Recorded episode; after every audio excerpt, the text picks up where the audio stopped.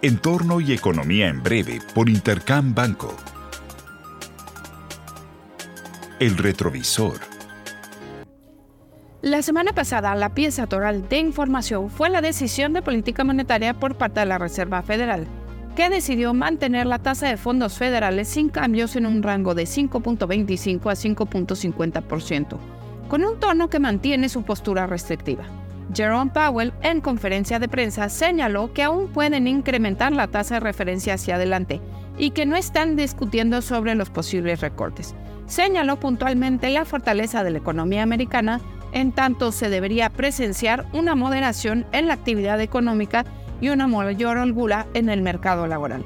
En ese tenor, el reporte de empleo en Estados Unidos fue menor a estimados, con una creación de ciento cincuenta mil puestos de trabajo creados durante el mes de octubre, mientras que la tasa de desempleo se elevó a tres punto nueve por ciento. En México, los datos señalan una economía que se mantiene fuerte. El P I B del tercer trimestre del año creció en cero punto nueve por ciento de manera trimestral y tres punto tres por ciento año sobre año. Todos los sectores mostraron crecimiento, pero particularmente fuerte la industria. Además, se publicaron los datos de inversión fija bruta y consumo, ambos sorprendiendo al alza. La inversión fija bruta del mes de agosto creció treinta y dos por ciento, principalmente apoyada por la construcción, en tanto el consumo fue mayor en cuatro punto uno por ciento. Finalmente, en la eurozona, el P I B del tercer trimestre del año fue menor a estimados, mostrando una moderada contracción. En tanto, la inflación del mes de octubre descendió a dos punto nueve por ciento, más que estimados. Panorama. Esta semana tendremos en México la decisión de política monetaria por parte de Banco de México, para la que anticipamos que la Junta de Gobierno mantendrá sin cambios la tasa de referencia en once punto veinticinco por ciento por quinta reunión consecutiva. Sin embargo, será conveniente prestar atención a la redacción del documento para identificar señales sobre posibles cambios en su balanza de riesgos.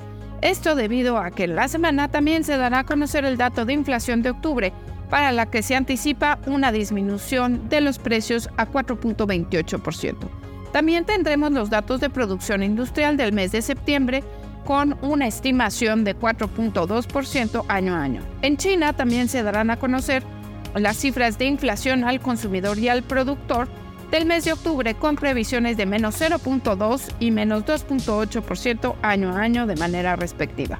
Además, los datos de balanza comercial, de la que se prevé un saldo superavitario por ochenta y cuatro mil millones de dólares, resultado de una menor contracción de sus componentes.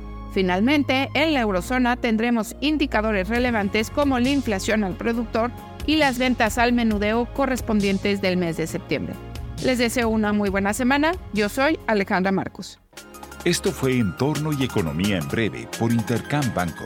Síguenos en redes sociales y consulta nuestro podcast en intercam punto com punto mx.